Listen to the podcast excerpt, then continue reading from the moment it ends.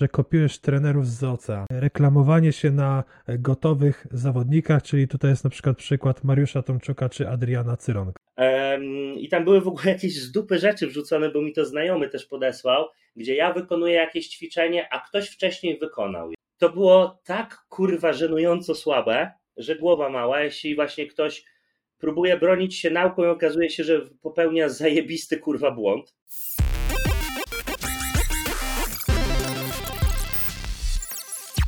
Cześć Paweł, jak minął dzionek? Cześć, cześć Damian. Bardzo dobrze, jak zwykle. Pasmo tak... niekończących się sukcesów. Mam takie pytanko na rozgrzewkę. Jakbym chciał wejść w takie skandynawskie tematy i tematy wikingowe, to jak mam zacząć i jest może jakaś książka, która by była dla mnie takim dobrym wprowadzeniem? Wiesz co, zacznij od rolek, które wrzucamy teraz z Szymonem Słudowym, czyli, czyli prowadzącym kanału Historyczny Top i masz e, dobre, płynne wejście w te tematy. Natomiast jeśli chodzi o książki, wiesz, to jest masa literatury. No, nie mam akurat tutaj w biurze przy sobie poza tarczą i toporami, które widać tam troszkę tak, wyżej. Tak. Natomiast książek akurat tych w tej lokalizacji nie mam, ale jest sporo, między innymi takich poczytnych Furia Ludzi Północy, albo takie typowe już, typowe naukowe, można takie nazwać. Więc jest dużo. Jakby ktoś był zainteresowany, czy ty, to można taką listę wrzucić. No i super. E, wydaje mi się, że powiedzenie o tobie, że jesteś po prostu trenerem i szkoleniowcem, to mało, więc może przedstaw się, czym się w ogóle zajmujesz. A wolałbym, żebyś ty przedstawił. Wiesz, dobrym zwyczajem, znaczy może nie dobrym, bo to nie jest dobry zwyczaj, ale z natury rzeczy nie, nie lubimy mówić o sobie. E, Dobra. Więc e, tak się przyjęło, chociaż e, rozmawiając też z wieloma ludźmi, z wieloma osobami na, na powiedzmy takim wyższym poziomie zaawansowania biznesowego, to zawsze mówią, że, że to jest złe. Dlaczego my nie umiemy mówić o sobie?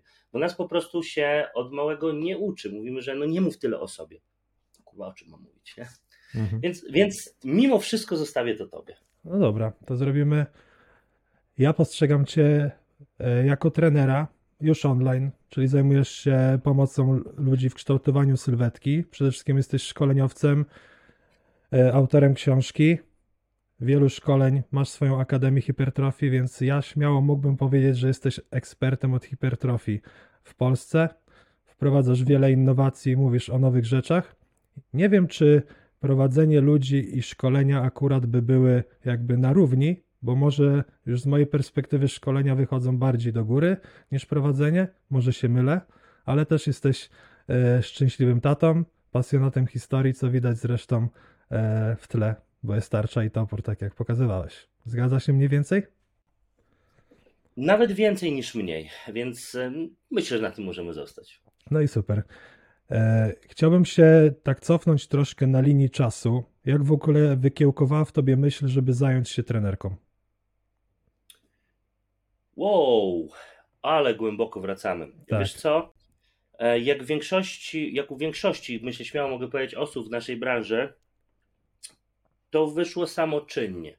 Z uwagi na to, że może naturalna kolej rzeczy to nie jest dobre do końca określenie, ale jest to bardzo prawdopodobna kolej rzeczy, że osoby, e, które zajmują, e, które wchodzą w tą aktywność gdzieś głębiej, zajmują się startami w zawodach, siłą rzeczy zazwyczaj widzą tu jakieś pole do manewru, co wynika też z zainteresowania ludzi, ich e, sylwetką, pracą. No, warto zauważyć, że ja zaczynałem, kiedy to jeszcze nie było modne, kiedy, kiedy, kiedy jeszcze nie było Facebooka, tak, tak um, rozpowszechnionego może jako element, e, element marketingowy.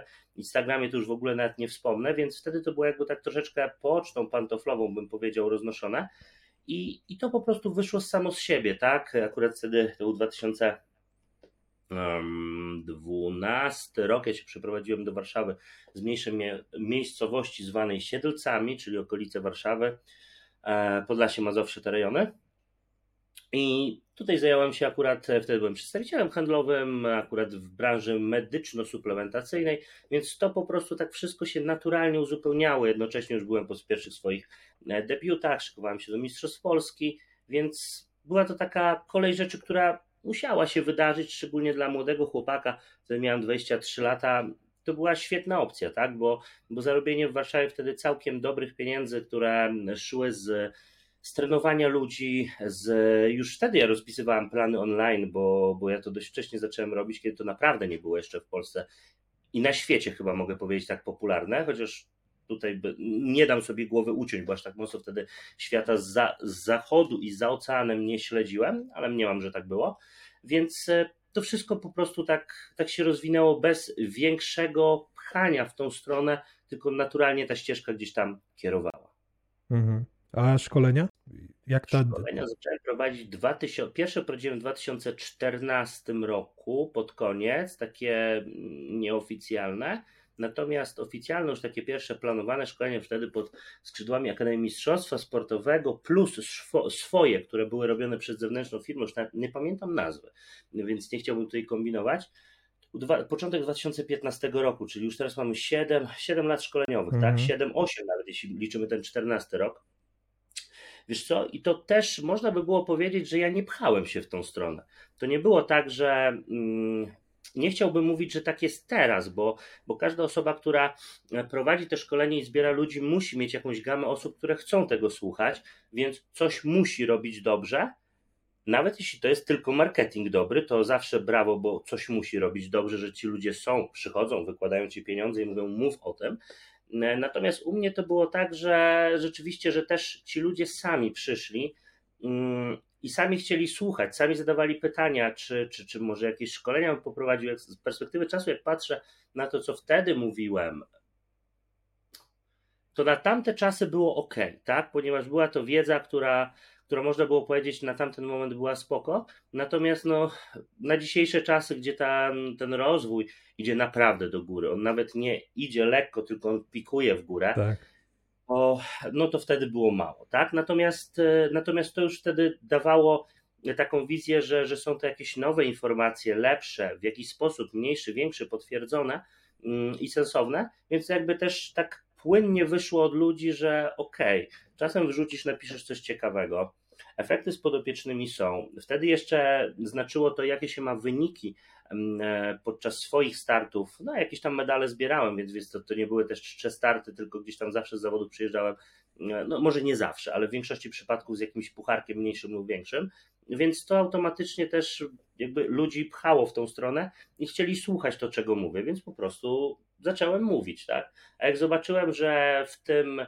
raz jest jakieś spełnienie, że lubię to robić, chcą ludzie słuchać, E, no i nie oszukujmy się, jest w tym e, fajny pieniądz. Nadal byłem, wiesz, młodą, dwudziestoparoletnią osobą. E, no to wszystkie puzzle składają się w całość, żeby, żeby iść w tą stronę, tak? Więc naturalnie po prostu mówię, ok, no to wyzwanie, lecimy. Mhm. Chciałbym poddać takiej lekkiej rozkminie pewną rzecz, bo ja pamiętam, że jak ja cię zacząłem obserwować, to ty właśnie jeszcze byłeś takim startującym Pawłem, mhm. który miał Irokeza, miał zajebistego Mustanga i w mojej ocenie przeszedłeś taką wielką przemianę i zewnętrzną, i wewnętrzną. No bo nie ukrywam, że kiedyś bardziej pokazywałeś zdjęcia, jak byłeś na, nie wiem, wakacjach. Pamiętam nawet zdjęcia, że miałeś pudełko donatów chyba z Dunkin Donuts albo coś takiego. Bardzo Gdzieś tam możliwe. Częściej się y, widziało twoje story, gdzie wrzucałeś, jak jedziesz Mustangiem. Teraz jesteś takim Pawłem, który ja, ja to tak nazywam, że to jest taki Paweł naukowiec. Jesteś taki bardziej skryty, po prostu nie lubisz pokazywać swojego prywatnego życia i sam zresztą o tym często mówisz. Nie widać już samochodu. Jak jedziesz na wakacje, to ewentualnie jest malutkie piwko na tle oceanu i właściwie tyle, czyli po prostu nie lubisz się afiszować. Z mojej perspektywy ta przemiana jest super, ale zastanawiam się, co się stało, że taka zmiana ogromna chyba zaszła. Wiesz co? Tak, nie sposób się nie zgodzić z tym, co mówisz, i rzeczywiście tak było, tylko poddałbym tutaj e, kilka kwestii takiej po prostu takiemu przemyśleniu. Zauważ, że tak, kiedyś, kiedyś w tych czasach, o których wspominasz, e, były, były dwie różnice w stosunku do tego, co jest teraz. Pierwszą z nich to jest wiek osoby, tak? Wtedy miałem 20 parę lat, więc zasadniczo inaczej patrzyłem na życie inaczej inne wartości wyznawałem, choć zawsze starałem się, żeby były one gdzieś tam zgodne ze mną, no ale mózg osoby dwudziestoparoletniej, a osoby trzydziestoparoletniej, pamiętajmy, że ja mam w tym, w tym momencie 33 lata, tak? Mhm. Więc e, jeszcze nie zgret, ale już nie mało lat. E, natomiast inaczej patrzę totalnie na życie. To jest raz.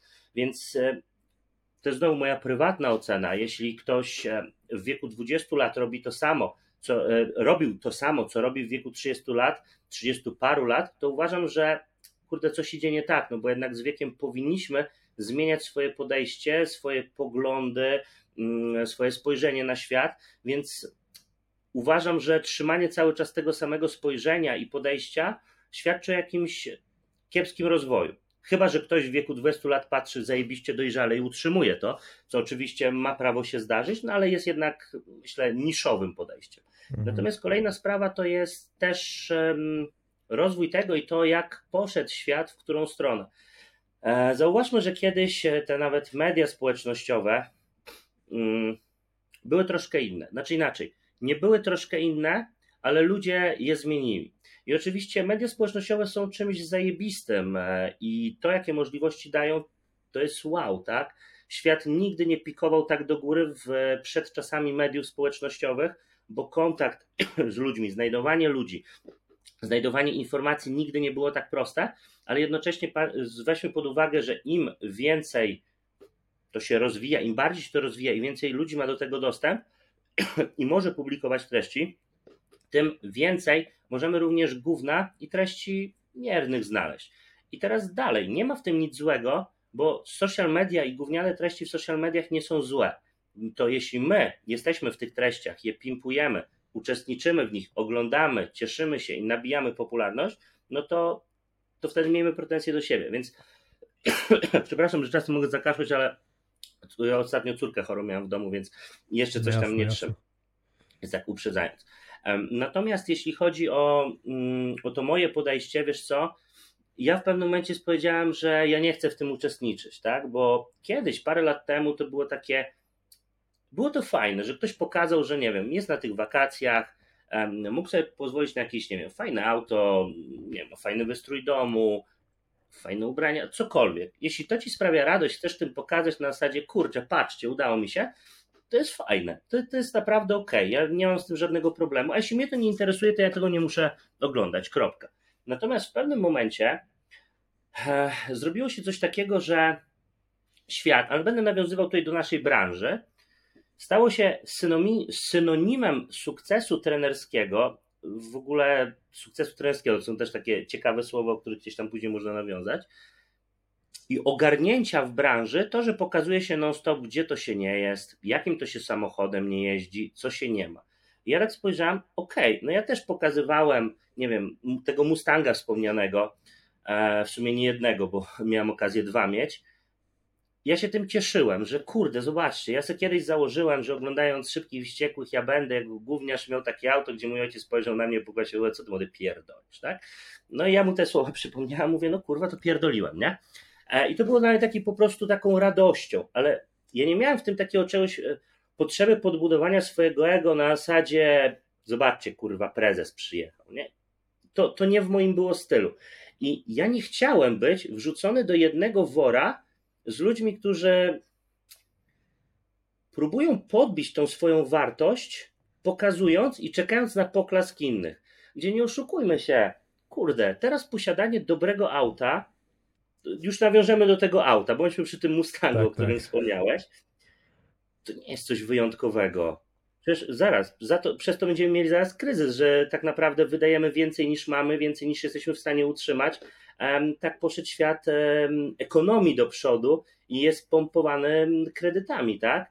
W tym momencie kupienie sobie auta za niewiarygodnie duże pieniądze nie jest niczym trudnym. Inaczej kupienie łaskawe użyczenie od banku, który jest właścicielem Twojego auta, zanim Ty go nie spłacisz. Domy, wakacje i mówię, tak. kurwa, to nie jest fajne, tak?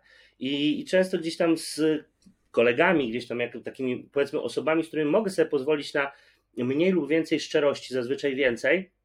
Jak widzimy takie przypadki, często mówią, słuchaj, przecież weź ty pokaż, co ty masz, tak?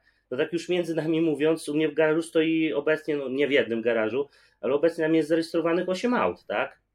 I ja, ja nie mam potrzeby tego pokazywać, bo w żaden sposób to nie podbuduje mojego ego. Wystarczy, że ja sobie o tym wiem, że mam, coś tam z nimi robię one sobie tam część zarabia, część nie zarabia, nieważne, tak?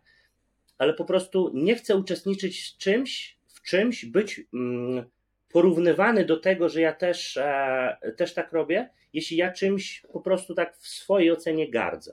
Oczywiście ktoś się może nie zgodzić ze mną, ale to jest takie moje ja, tak? Tak samo kwestia prywatności. To, co ja robię, gdzie ja jestem, e, z kim ja sypiam, e, z kim jem kolację. Kurde, ja chcę to zostawić dla siebie. Jak czasami mam ochotę, nie wiem, pokazać na przykład, że bawię się ze swoją córeczką i ona robi jakieś śmieszne rzeczy, że mówię, kurde, no to jest takie śmieszne, że, że mam ochotę to pokazać, mi to sprawia radość, to sobie to pokażę, tak? Ale ale dla, dla takiego utrzymania, że ja muszę pokazać, nie, ja sobie cenię to, że, że większość ludzi nie wie, co się u mnie dzieje. Tak naprawdę większość ludzi nie wie, co się w 95% mojego życia dzieje, a to wiedzą tylko osoby najbliższe i dla mnie to jest e, zajebista wartość dodana, że ja nic nie muszę, tak? Też kiedyś pamiętam, miałem taką dość przykrą sytuację życiową, to już tam e, nie będę, nie będę wchodził w szczegóły, bo to nie jest istotne. Kolejna rzecz, nie, nie mam ochoty nawiązywać do jakichś tam swoich sytuacji, gdzie, gdzie mógłbym wokół tego robić jakieś otoczki. I pamiętam, znajomy mi powiedział: Słuchaj, no na ciebie może wylać się teraz e, naprawdę dużo gówna, no bo gdzieś tam poszła opinia, że zrobiłeś to, to, to. Ja mówię: Kurwa, ale ja tego nie zrobiłem. Ale poszła szeroko opinia, pewne osoby cię obsmarowały, więc będziesz miał ciężko z pracą, no bo ludzie się od ciebie odwrócą. Efekt tego był taki, że że nic się nie zmieniło. Totalnie nic się nie zmieniło, tak? I miałem takie wtedy przeświadczenie, że to jest dobre, bo jeśli ktoś jest fajny, bo uznawany za fajnego i zrobi coś niefajnego, to nagle jest chujowy, czyli jest upadek tak. totalny, tak? Z dziesiątego piętra na parter albo do piwnicy.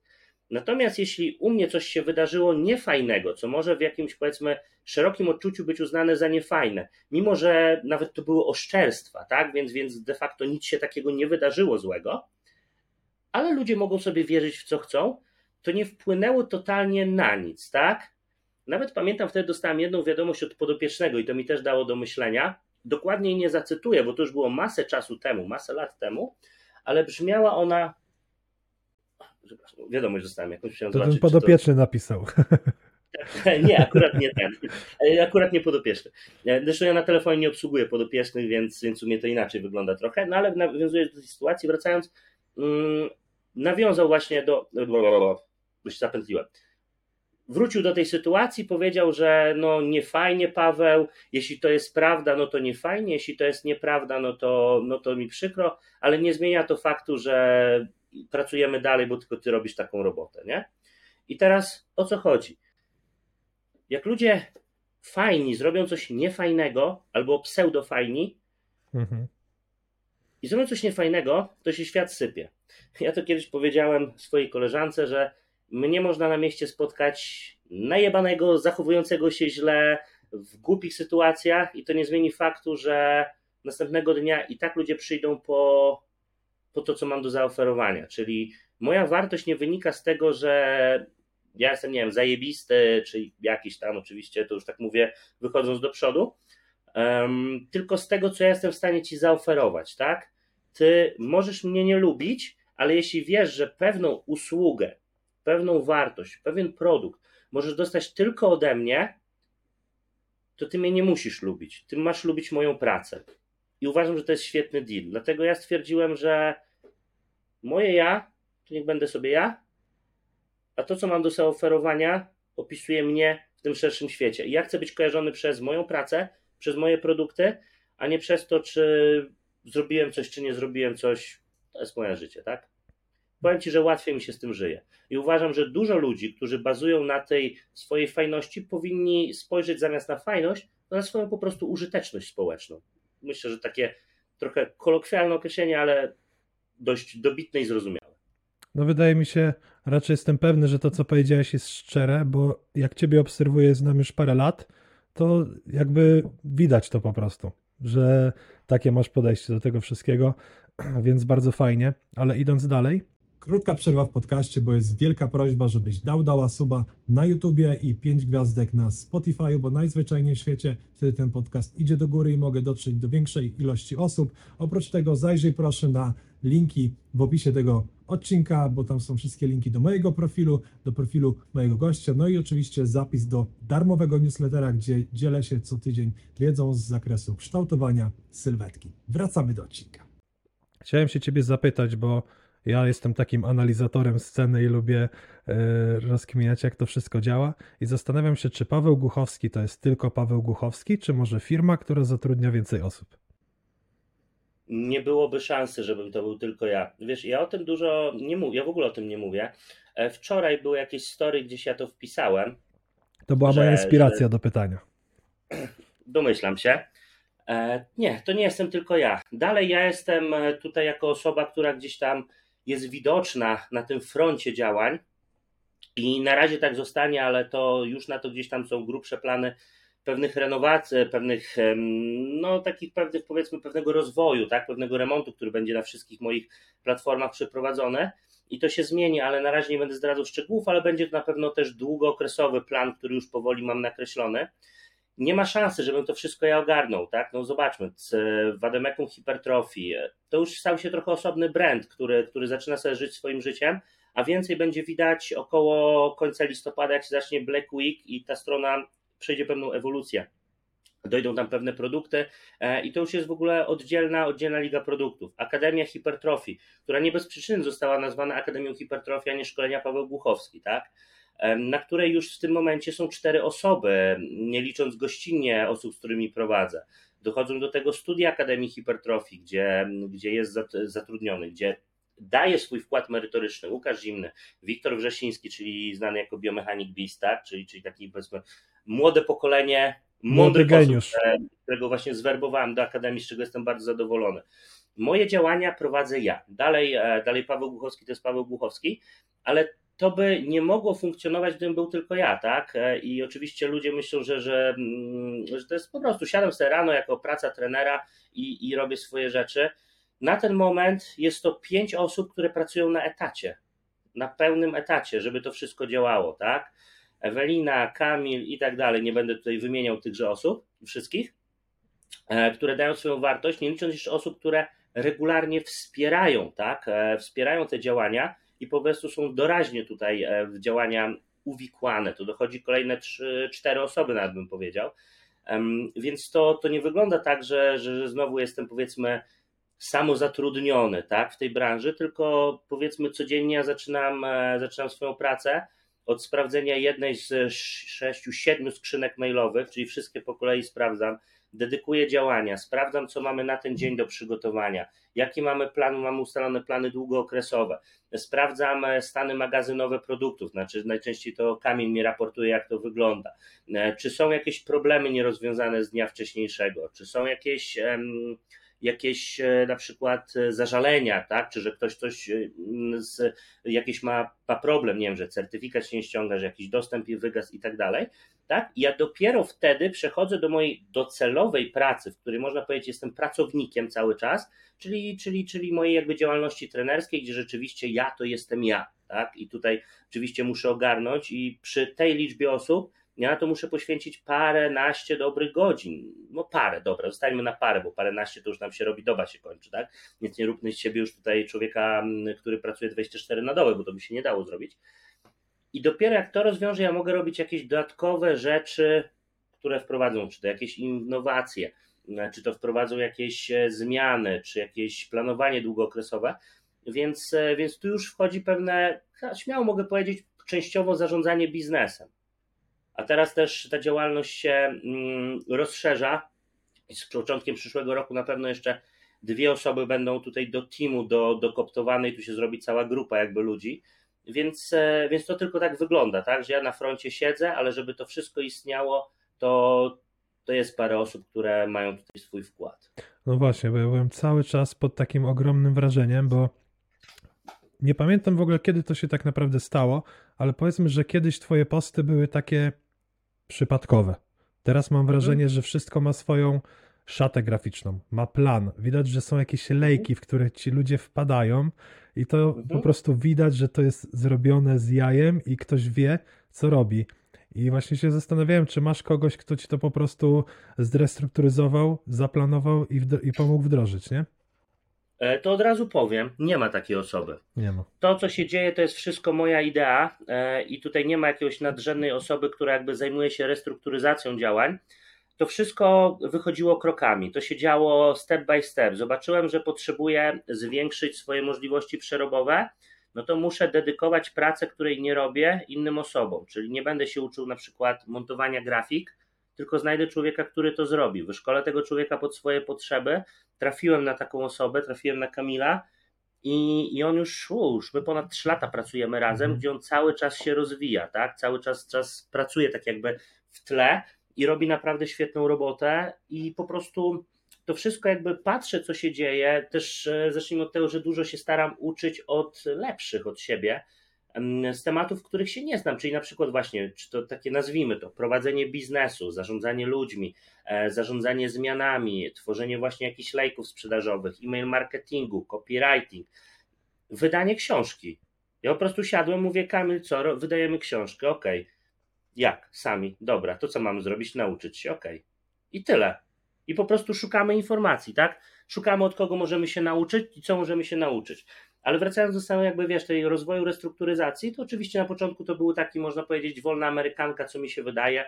Później zgłębiałem informacje, jakie kroki e, gdzieś tam są rekomendowane, co można zrobić, żeby usprawnić to, to. Ja przez te etapy sobie przechodziłem, to jestem na poziomie, że gdzieś tam już troszeczkę mocniej muszę to mm, e, spiąć pracę, naprawdę już, e, no nie małego, znaczy nadal małego, ale już jak na wychodzenie od własnej pracy, to już nie małego teamu. I gdzieś tam, tam muszę tych ludzi po prostu łączyć, dedykować zadania, usprawniać im pracę ze sobą. Dodatkowe programy do samej komunikacji mamy wdrożone, żeby była prosta wymiana informacji. Ktoś coś zrobił, przesuwa taska do drugiej osoby. Druga osoba już wie, że czeka i o tej godzinie najpóźniej ma dostać i wkręca tu swoją pracę, przesyła to dalej, tak, żeby finalnie wyszedł, mm, wyszedł cały jakby rzecz, którą chcemy zrobić, Mhm. nazwę to tak. Więc, e, więc trochę jest tu roboty. E, Poniekąd mówię, uczę się sam tego, ale to jest fajne wyzwanie, bo, bo, bo cieszy mnie to po prostu. Widzę, że pewien twór, który sobie zacząłem, e, rozwija się i, rozwija się uważam całkiem przyzwoicie. Czy rozwija się spektakularnie? Nie. Ale spektakularnie to się rozwija, nie wiem, biznes e, Jeffa Bezosa czy Ilona Maska. Nie, nie, nie, nie idźmy w tą stronę. Ale uważam, że jak na tą branżę, ten kraj, nie mam się czego wstydzić. Powiem ci, że ja mam trochę podobne podejście do ciebie, bo też lubię dużo robić sam, bo gdzieś tam wokół takich aspektów około biznesowych po prostu lubię rozkminiać się, szkolić, ale tak naprawdę ty jesteś jeszcze e, dodatkowo tatą, musisz tutaj zadbać o e, córeczkę. Jestem pod ogromnym wrażeniem tego, jak ty to wszystko spinasz i organizujesz, więc kolejne pytanie to jaki jest sekret tego wszystkiego? Ja- ja- Jak ty to ogarniasz po prostu? Jak Dużym chcesz coś zrobić, to masz to kurwa robić i tyle. Tu nie ma żadnego rocket science. Wiesz co, no weźmy pod uwagę też, że mm, nazwijmy rzeczy po imieniu. Ja nie jestem pełnoetatowym tatą, bo ja nie mam e, córki w domu na co dzień, e, ponieważ z mamą, z mamą mojej Zuzi nie żyjemy razem. E, Natomiast bardzo fajnie dogadujemy wszystkie aspekty związane z wychowaniem dziecka i też stworzyliśmy jakiś swój, powiedzmy, system pracy, system pracy, system zajmowania się dzieckiem i jakby opieki nad nim, Mhm. co mnie niezwykle cieszy, bo gdzieś tam we dwoje dorośliśmy do pewnych rzeczy, które pomagają nam, e, uważam, dobrze się komunikować i dobrze zajmować się dzieckiem, co oczywiście przejawia się tym, że najprościej w świecie dziecko jest zadowolone, dziecko ma dobrze, no i ludzie dorośli wokół niego też mają dobrze, albo zadowolone dziecko jest wynikową tego, że dorośli mają dobrze, tak, i gdzieś tam ogarniają. E, Natomiast e, regularnie widzuje się, po dziecko jeżdżę, w sumie na drugi koniec miasta, w Warszawie to jest jak przejechanie pół województwa, tak, tak. może nie, no ale powiatu dobrego. Natomiast e, reszta to jest po prostu organizacja, tak? Jeśli wiem, że przykładowo będę miał dziecko ze sobą w tych i w tych godzinach, mam zaplanowane, że na przykład tego dnia musi do social mediów pójść taka informacja z tym i z tym, bo jest to związane na przykład ze szkoleniem, które wydaję, e, musi pójść mailing do takiej grupy osób, które kupiły te szkolenie z informacją, że te szkolenie będzie rozszerzeniem. Jeśli wiem, że mam tego dnia wysłać plany do tych i do tych osób, albo uruchomić jakiś tam aspekt sprzedażowy, na przykład od godziny tej, tej działa jakiś kod lub coś, to są rzeczy, które mogę zaplanować wcześniej. Mogę zostawić je pracownikowi i powiedzieć: Słuchaj, to wtedy, to wtedy, to wtedy, to wtedy, to wtedy. Tu masz materiały, tu masz materiały, a czego nie masz, to uzupełnij.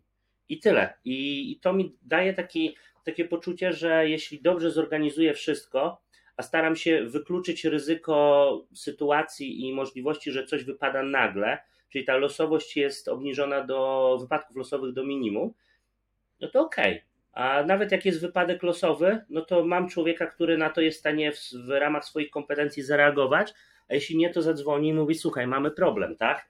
Chociaż takie rzeczy się zdarzają. Nie, nie ma tu problemów, które wymagałyby tu i teraz reakcji. Więc ja też mogę powiedzieć: Słuchaj, godzina 18, odstawię dziecko do domu, 18.30 jestem w biurze, przygotuj wszelkie informacje o danym problemie albo tym, co musimy rozwiązać, żebym miał po prostu jakby gotowe case study i o 19 to będzie rozwiązane, tak? Więc ja uważam, że jeśli jesteśmy w stanie poplanować i wiemy, co my mamy zrobić w przeciągu nawet najbliższego tygodnia, tudzież miesiąca, to nie ma problemu, tak? Dopóki nie jesteś żołnierzem na froncie i nagle nie widzisz, że zbliża ci się obca armia, no to jesteś w stanie planować prawie wszystko, tak?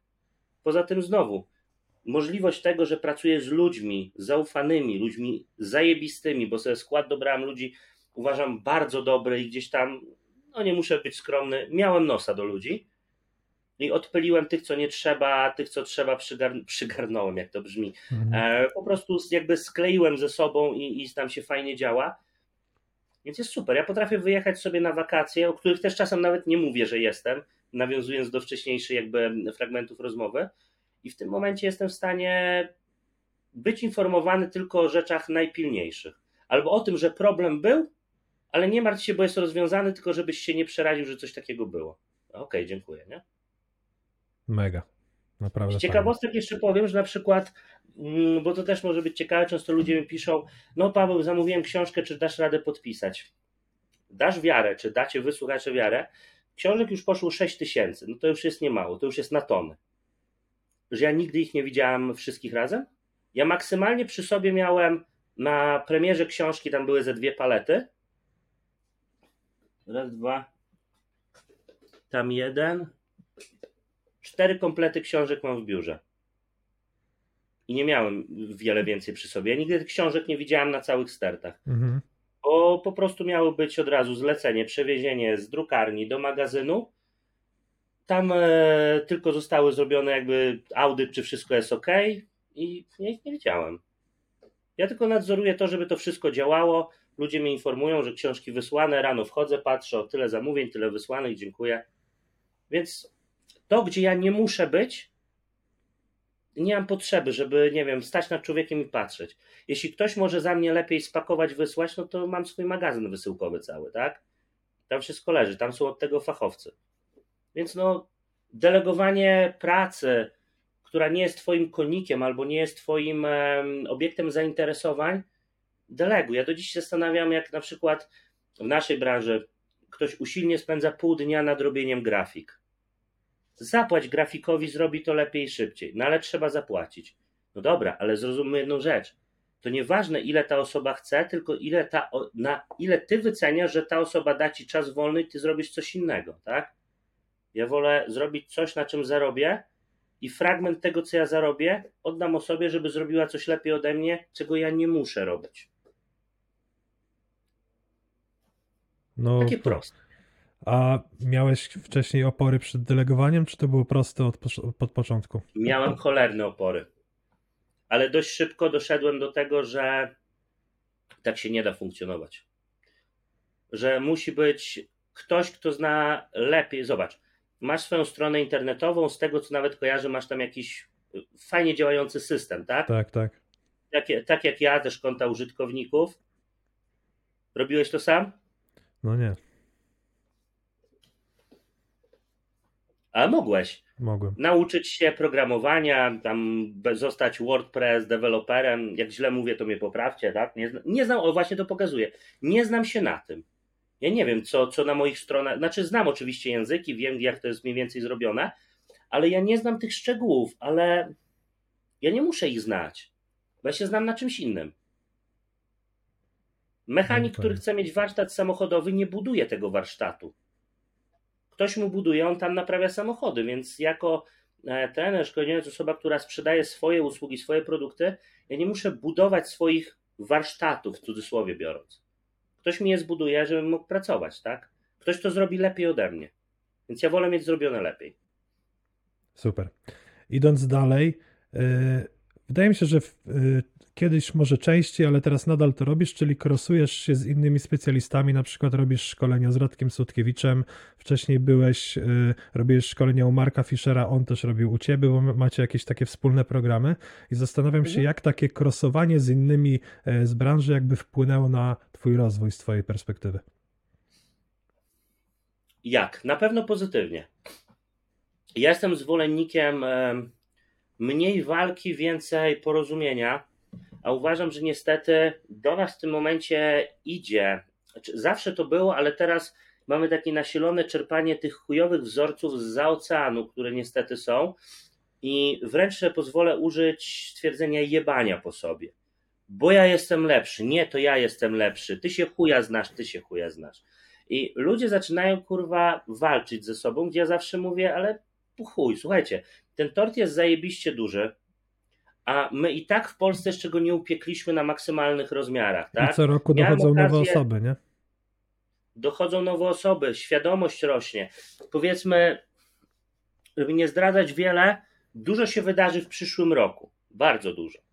E, I gdzieś tam p- mam pewne informacje, jak ten rynek, w jaką stronę może pójść. I my jeszcze kurwa nie. Większość osób nie ma kurwa świadomości, ile się jeszcze wydarzy. Dobrego oczywiście. I jak ta branża się rozwinie. Więc miałem okazję, oczywiście nie chcę tu z siebie robić jakiegoś globtrotera, tak? Który zwiedził świat, bo tego świata dużo nie zwiedziłem, ale widziałem, co się dzieje w Stanach, co się dzieje na zachodzie Europy. I to pokazuje, jak ogromny jest rynek, a my się kurwa kłócimy o jakieś jebane skrawki, tak? I ja zawsze gdzieś tam starałem się szukać wartości dodanych w ludziach, a nie wrogu, bo wrogowie i tak się znajdą, tak? Więc po cholerę mi na siłę ci wrogowie.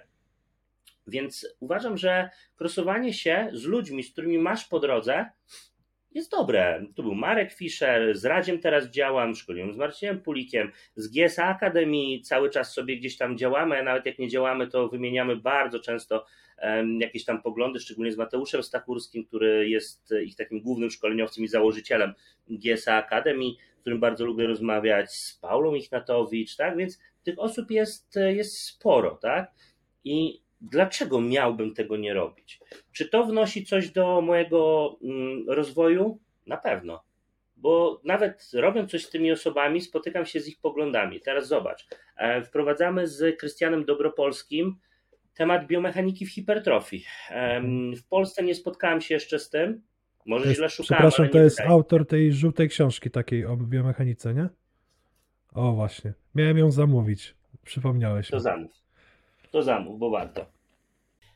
Tak więc uważam, że to jest zawsze na plus, ponieważ każdy człowiek ma jakiś pogląd. Każdy człowiek, oczywiście bierzemy pod uwagę ludzi, którzy mają coś do powiedzenia Mhm. e, i już jakby tutaj ich e, biorę w taki zbiór. Ma jakąś historię, ma jakieś case study swoje, które zawsze wprowadzi coś, rozwój, wprowadzi dodatkowe możliwości złapania no, świeżego powiewu, jakiegoś wiatru i tak dalej. Więc krosowanie się jest dobre. Mhm. Słychać, słychać? Ciebie słychać, ale zawiesiłeś się w pozycji e, rapującej. Aha, dobra, to nie przejmujmy się, bo ten obraz mi się nagrywa. Więc spoko. Dobrze, to nie ma znaczenia. Tak więc e, uważam, że to jest jak najbardziej dobre. Poza tym takie krosowanie i, i gdzieś tam e, raczej szukanie pewnego porozumienia i, i robienie wspólnych działań też rozwija wzajemnie, tak? Bo nieważne, czy ktoś ma większe zasięgi, mniejsze zasięgi, jest bardziej, mniej popularny, to jest w stanie swoją wiedzą coś uzupełnić u ciebie, a też jego ludzie przekierują się do ciebie, twoi Mhm. ludzie przekierują się do niego, usłyszą coś o sobie, może zmienią zdanie na lepsze o danej osobie, więc tak czy inaczej, jeśli patrzymy już na to pod kątem już nawet nie rozwojowym, który jest ogromny, tutaj uważam potencjał, tylko kątem czysto takim zwykłym, biznesowym, już tak bym to nazwał, no to w tej sytuacji po prostu każdy na tym skorzysta, tak? Więc ja nie rozumiem, po cholerę ludzie na siłę szukają spin. Oczywiście ktoś może powiedzieć, no ale ja też pewne jakby rzeczy, metody objeżdżam. Tylko tak, i robię to, bo jeśli uważam, że coś jest głupie, to mówię, że to jest głupie. ale staram się nie nawiązywać do osób, bo człowiek i metoda to nie jest rzecz powiązana. Mhm. Poglądy, metody są zmienne. Więc ja nigdy nie nawiązuję do osób, bo, bo to jest głupie. Ale ludzie, masa, gro ludzi, próbuje uderzać personalnie, co, czego bardzo nie lubię. To jest ten właśnie chujowy model ze Stanów. Ten i ten jest głupi, bo robi to i to. Bo ja uważam inaczej. Kim ty kurwa jesteś? A wiesz, że mi zawsze się wydawało, że w Stanach jest właśnie na odwrót? Było, ale się skończyło. Mhm. Oczywiście, na tak rozległy rynek jest masa ludzi, która robi na odwrót, ale jest też masa ludzi, o której najwięcej słychać, która robi właśnie w ten sposób. I my często czerpiemy te wzorce. Kiedyś one przychodziły do nas parę lat, teraz przychodzą w, w dzień, dwa, tak? bo, bo możemy to siedzieć na bieżąco. Tak. Więc uważam, że, że gdzieś tam jest taka pewna moda na to, no ale niech każdy robi, co uważa. Mhm. Powiedz mi, czy się odz- odzwiesiło mi się wideo? Tak, jest bardzo fajnie. No dobra, bo już się przestraszyłem. Dobra, e, kolejne pytanko w takim razie, czy zdarzają ci się tak zwani fikający klienci, którzy mają dużo do powiedzenia, a nic od siebie nie dają? I jak sobie radzisz? Nie zdarzają się. Nie Serio? zdarzają się. Nie, wiesz co, e, na tyle myślę, profil mojej osoby jest e, specyficzny, bym rzekł, że ludzie do mnie przychodzą po robotę. Ja naprawdę mam zajebistych e, podopiecznych. Do mnie nie przyjdzie wiele osób, bo ja nie sprawiam wrażenia sympatycznego, fajnego. Ja nie jestem takim gościem do zaziomkowania się, do dyskutowania, tak? Ja jasno mówię, ja nie jestem fajny, ja nie jestem miły, jestem od zrobienia roboty. I oczywiście ludzie mi dają jakieś informacje, Paweł, e, czy moglibyśmy to zrobić, czy mogli to, bo ja uważam tak, albo na przykład to em, powoduje jakiś, nie wiem, ból podczas wykonywania, tego nie chcę zjeść, bo nie smakuje mi. Czyli takie zdrowe wymiany poglądów, sugestie, jakby opowiedzenie pewnej swojej historii e, z danymi kwestiami, to jest zajebiste. Ale nie mam ludzi, którzy na mnie wymuszają, bo też. Wydaje mi się, że zbudowałem wokół siebie taką otoczkę, że właśnie oni, oni nie przychodzą do mnie znaleźć ziomka, tak? Tylko do suchej wymiany informacji, nie szukania motywacji, tylko po prostu do zrobienia roboty, tak? Więc Mhm. odpyliłem tak jakby po części taką grupę osób, albo inaczej, po prostu ta grupa osób wie, że się nie dogadamy, więc ja uważam, że wtedy mają masę świetnych specjalistów w naszym kraju, do których mogą pójść, którzy spełnią ich oczekiwania i zrobią lepszą robotę jeszcze. Bo na przykład będzie to dla nich motywacyjnie lepsze działanie z taką osobą. Mhm. Więc nie, nie, raczej nie mam takich problemów, jakieś sporadyczne przypadki, które najczęściej po prostu kończą współpracę na zasadzie, słuchaj, no nie ma nici porozumienia, gdzie ja sam potrafię napisać, słuchaj, sugeruję, że być może ktoś inny ci lepiej pomoże i tak dalej, bo oczekujesz czegoś innego, ja tego nie mogę dać, więc nie męczmy się, ale to są Mhm. bardzo rzadkie przypadki, bardzo rzadkie. Dobra, to mam do ciebie takie pytanie, wydaje mi się retoryczne, bo chyba każdy, kto wprowadza jakieś nowości, innowacje i odnosi sukces, spotyka się z tym. Czyli powiedz, Paweł, czy masz hejterów? W chuj. Bo wpadłem, wpadłem na taki pomysł, żeby wydzielić tutaj miejsce na podcaście, żebyś ustosunkował się do pewnych rzeczy, które gdzieś tam chodzą w kuluarach, nazwijmy to, a ty się do nich ustosunkowujesz do siebie, u siebie na story, ale w mojej ocenie tam jest mało miejsca, żeby to merytorycznie zrobić, a mnie osobiście denerwuje nawet, jeżeli ktoś wysyła do mnie jakieś rzeczy i co o tym myślę. Więc przed podcastem sobie zebrałem kilka takich, nazwijmy to, głupich plotek, które tutaj po prostu przytoczę, a ty na nie y, dłużej lub krócej lub jak chcesz po prostu odpowiesz. Co ty na to? Oczywiście, wiesz, tu jeszcze chciałbym zauważyć, że do mnie dużo tych rzeczy też nie dochodzi po prostu, bo należy do osoby, która nie ma czasu na szukanie tego, tak? Ja uważam, że jeśli ktoś spędza czas na weryfikacji tego, co robią inni, mm, to ma tego czasu za dużo. Ja naprawdę większości rzeczy nie obserwuję. Nawet czasami, jak ktoś do mnie coś wysyła, no co mnie to interesuje, tak? Nawet czasami, jak ktoś mocno atakuje mnie, nawet próbuje jakieś nazwisko przywołać, ja bardzo często w ogóle staram się nie odpowiadać, tak? W myśl takiego starego, nie wiem, przysłowia, powiedzenia, wilk nie przyjmuje się, nie traci snu przez opinię owiec. Zauważ jedną rzecz. Czy spotkałeś się kiedyś z atakowaniem, znaczy na pewno przypadki były, ale są niszowe, że ktoś, kto jest na jakimś nazwijmy to wysokim poziomie merytorycznym albo wysokim poziomie ogarnięcia zawodowego w jakiejś branży, musi atakować innych, którzy coś robią? Najczęściej nie, bo on mówi: Ja mam swoją pracę. To jest, są efekty mojej pracy. Najczęściej ci, co na siłę próbują, że tak powiem, zna... nie dobra, nie powiem tak, bo będzie to e, bardzo wulgarne, aż nadto. Mm, próbują znaleźć jakiś punkt zaczepienia, to są osoby, które ewidentnie nie mogą poszczycić się niczym innym, tak? Więc ja też nie mają dużo czasu. Nie odpowiadam, tak mają na to czas. Powiem Ci szczerze, ja naprawdę nie mam na to czasu, a jak mam, to ja sobie wolę wziąć jakąś fajną książkę, poczytać, albo najzwyczajniej w świecie poleżeć, albo pójść z kumplami na browara. Bo to jest dużo bardziej dla mnie ciekawe. Pobawić się z córką, cokolwiek, tak? Więc ja nawet o wielu rzeczach nie wiem pewnie, więc możesz mnie nawet zaskoczyć czymś. No dobra, mamy takie cztery, no, no, mamy takie dawaj, cztery punkciki. E, pierwszy to jest to, że zarzucają ci, że kopiujesz trenerów z oceanu. O, to jest zajebiste, to do mnie doszło. Było takich paru asów, ja nie będę nawet wymieniał nazwisk, bo nie widzę tu potrzeby. Tam jeden taki nawet asik, jeden na story coś tam wrzucał. Nawet nie chciało mi się na to odpowiedzieć bo stwierdziłem, że jeśli ktoś e, ma tak płytkie podejście do tematu, to ja z tą osobą nie chcę nawet wchodzić w rozmowę, bo nadajemy ewidentnie na innych falach. Ja, ja nie będę schodził po, pole niżej. I tam były w ogóle jakieś zdupy rzeczy wrzucone, bo mi to znajomy też podesłał, gdzie ja wykonuję jakieś ćwiczenie, a ktoś wcześniej wykonał je. Więc teraz uwaga, drodzy słuchacze, jeśli ktoś z Was kiedykolwiek na swoich e, mediach społecznościowych napisze, jak wykonywać wyciskanie sztangi leżąc na ławce poziomej, to kurwa kopiujecie.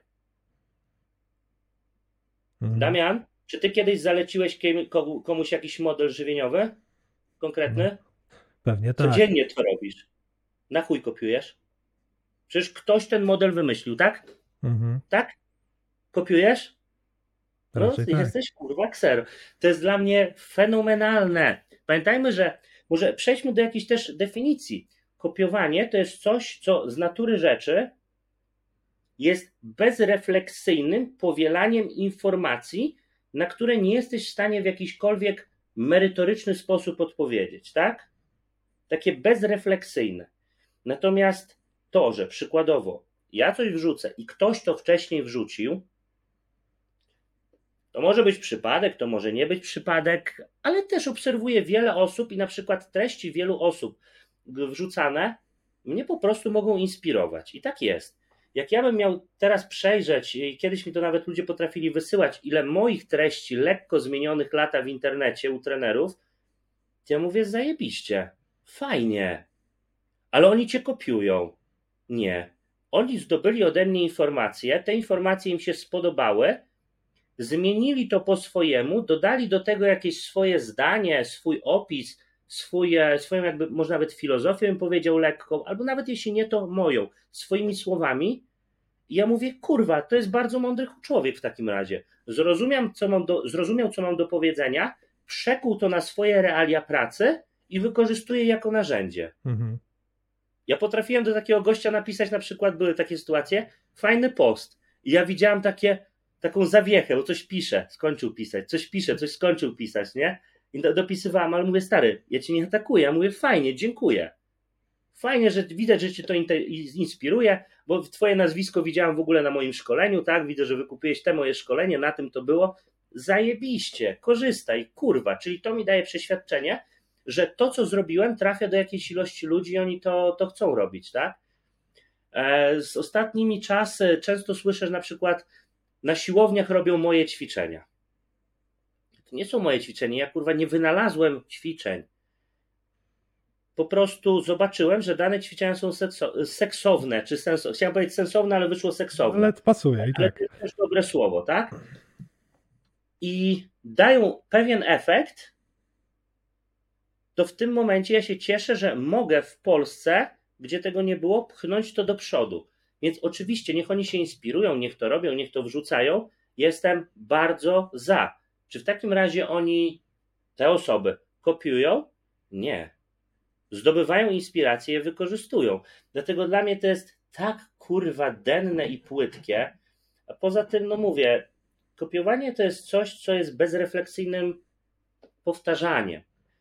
Natomiast jeśli ktoś próbuje zarzucić mi jakieś kopiowanie, to najpierw niech zada pytanie, porozmawiajmy na ten temat, przedyskutujmy, jaka argumentacja za tym idzie. I wtedy możemy porozmawiać. Więc mówię, to jest takie, nazwałbym bardzo głęboko zakorzeniony ból dupy. Mhm. No ja miałem takie myśli nawet wokół tego, że no nie wiem, ja bym, ja przeczytałem zresztą dwa y, tomy twojej książki. No i teraz y, pisałbym na story różne rzeczy, które tam się nauczyłem, dowiedziałem i tak dalej. I to by oznaczało, że cię kopiuję w 100%, czy że po prostu przeczytałem książkę Pawła i dowiedziałem się zajebistych rzeczy. Chociaż nie będę zasypywał cię oznaczeniami codziennie przez rok, że inspiracja Paweł Głuchowski, dowiedziałem się od Paweł Głuchowski, a ty będziesz musiał to musisz. ignorować. Wiesz o co chodzi, nie? Nie masz takiego obowiązku. No Słuchaj, właśnie o to mi chodzi. Mm, Teraz w myśl pytanie, jakiej, jakiej szkoły myślenia. Jeśli w myśl szkoły myślenia tych, powiedzmy, osób, które gdzieś tam do mnie z takim tekstem uderzają, e, no to kopiowałbyś, kopiowałbyś.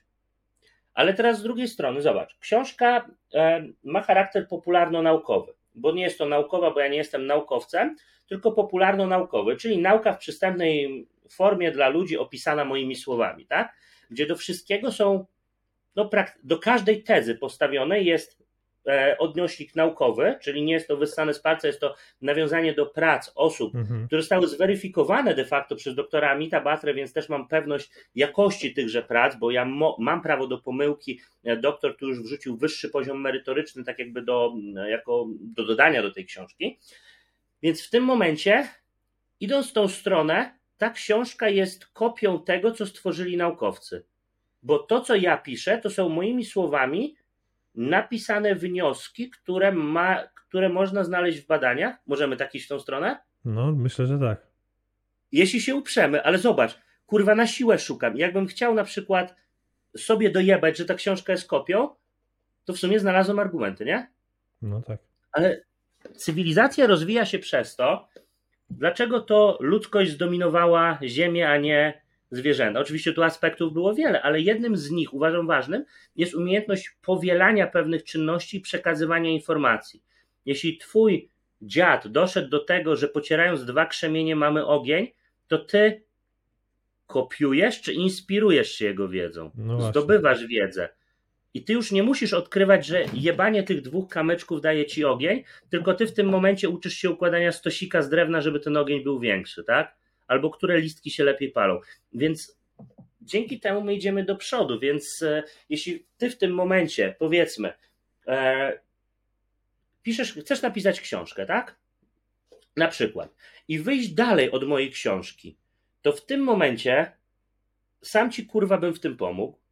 Bo jeśli ja już na dzień tam, nie pamiętam, muszę sprawdzić, 20 któregoś lipca tamtego roku ta książka była, miała, była oparta na aktualnie dostępnej wiedzy. Teraz pewnie troszeczkę by się zmieniło, ale niuanse, dosłownie niuanse nie, niewiele znaczące. To w tym momencie ty nie musisz kurwa przerabiać tylu tematów, bo ja już się przerobiłem. No właśnie. Ty teraz weź to, co ja zrobiłem i zrób z tym krok dalej. Dodaj swoje case study, dodaj swoje doświadczenie, dodaj swój pogląd, bo podstawę opisaną na tysiącach stronach masz. No i to po Ja to też jest tą bibliografia stworzona, nie? Przypisy i tego typu rzeczy. Dokładnie. Możesz przecież nawiązywać i powiedzmy wziąć w inspirację to, co ja zrobiłem i rozszerzyć o coś. Mhm. To nie będzie kopia, bo napiszesz, że inspirowany tym i tym, tak? Na przykład. A jeśli nie napiszesz, no to się też kurwa nic nie stanie, tak? Więc to mówię, ludzie moim zdaniem szukają na siłę, jak już nie mają co powiedzieć, się do czegoś dojebać, to próbują coś znaleźć. Poza tym, wiesz, ja uważam, że pewna praca broni się sama. I nie muszę być skromny w tym, ale zresztą no, mówimy tu o faktach, a nie o jakiejś em, pustej gloryfikacji. Ja mogę pochwalić się tyloma efektami pracy, że nie muszę bezrefleksyjnie niczego robić. Bo ja Mhm. już mam na tyle fundament stworzony, że już jestem w tym za długo, powiedzmy, żeby, żeby bezrefleksyjne działania podejmować i, i musieć coś, nie wiem, kopiować na przykład. Więc wiesz, bardzo mnie to śmieszy, bo regularnie gdzieś do mnie takie rzeczy dochodzą, ale ja to po prostu zbywam śmiechem i na zasadzie autor chyba ma, kurwa, problem egzystencjonalny. Mhm. Tyle, tak? No dobra, to możemy chyba płynnie przejść do następnego punktu, jak już o tym wspomniałeś, bo jest e, reklamowanie się na gotowych zawodnikach, czyli tutaj jest na przykład przykład Mariusza Tomczuka czy Adriana Cyronka. Czyli byli już wytrenowani wcześniej, a tu przyszli Tak. do ciebie, wiesz co chodzi, nie? Mhm. E, Co oznacza gotowy zawodnik? No właśnie. Wydaje, wydaje mi się, że w tym chodzi o to, że oni już są zrobieni w dużym, z takim skrócie, a ty reklamujesz swoje tezy, że ty wytworzyłeś te mięśnie u nich, formy i tak dalej, i tak dalej, nie? Mm, Nigdy czegoś takiego nie mówiłem, że ja wytworzyłem. Znaczy, zacznijmy od tego, że nie jestem magikiem. E, Dla mnie gotowy zawodnik albo fenomenalnie zrobiona sylwetka to już taka, w której nie da się nic zrobić. Z tego, co kojarzę, a z chłopakami mam wyjątkowo dobry kontakt, bo to są prywatnie moi świetni koledzy, Olimpii chyba żaden nie wygrał jeszcze. Czy coś mi umknęło? A każdy chce. Więc gotowy to znaczy, że jakbym w tym momencie, nie wiem, pracował z Bigramim, to możesz kurwa powiedzieć, że wziąłem gotowca. Chociaż Dennis James wziął Bigramiego po, nie pamiętam, chyba Neil Hilioda, To to też wziął prawie gotowca, ale zrobił z niego Olimpię i dołożył parę kilo, tak? Czy reklamuje się na gotowych? Ja tam mogę pokazać jasne, znaczy słuchaj, inaczej, znowu, kto tak mówi, kto tak pisze, to sugeruje, żeby ta osoba zapoznała się w ogóle z specyfiką tego sportu, bo nie ma bladego kurwa pojęcia, o czym mówi. Zauważmy, że w wielu przypadkach, czy to właśnie wymienionych tutaj Adriana czy Mańka, jasno jest pokazane, jakie efekty udało nam się czynić. A to, że ktoś może powiedzieć, ale ja tu nie widzę różnicy, no bo ciężko zauważyć na chłopie 110-kilowym, że udało nam się dobić do tej, przy tej samej formie do 112 kg, tak? Bo to jest mniej niż 2% masy. A przy 60-kilowym na 62 będzie to bardziej widać. Więc też, też mi kiedyś widziałem taki właśnie wpis, że mm, pokaż kogoś, kto zrobiłeś od zera. I nasz, chciałoby mi się skomentować, ale mówię, jestem z daleka od tego. Ktoś, kto powiedzmy w jakiś sposób rozumie, czym jest w ogóle sport sylwetkowy i budowa masy mięśniowej, chyba tylko idiota może powiedzieć coś takiego, że łatwiej zbudować osobę początkującą, wbić na poziom zaawansowany, niż z zaawansowanego zrobić elitę. No i chyba się Damian ze mną zgodzisz, bo też w sporcie nie jesteś od dziś, kupę lat trenujesz i łatwiej było zrobić pierwsze 10 kilo niż kolejne 1,5 kg. No tak. Nie wy... tak Potem już nie wybacza dużo organizm.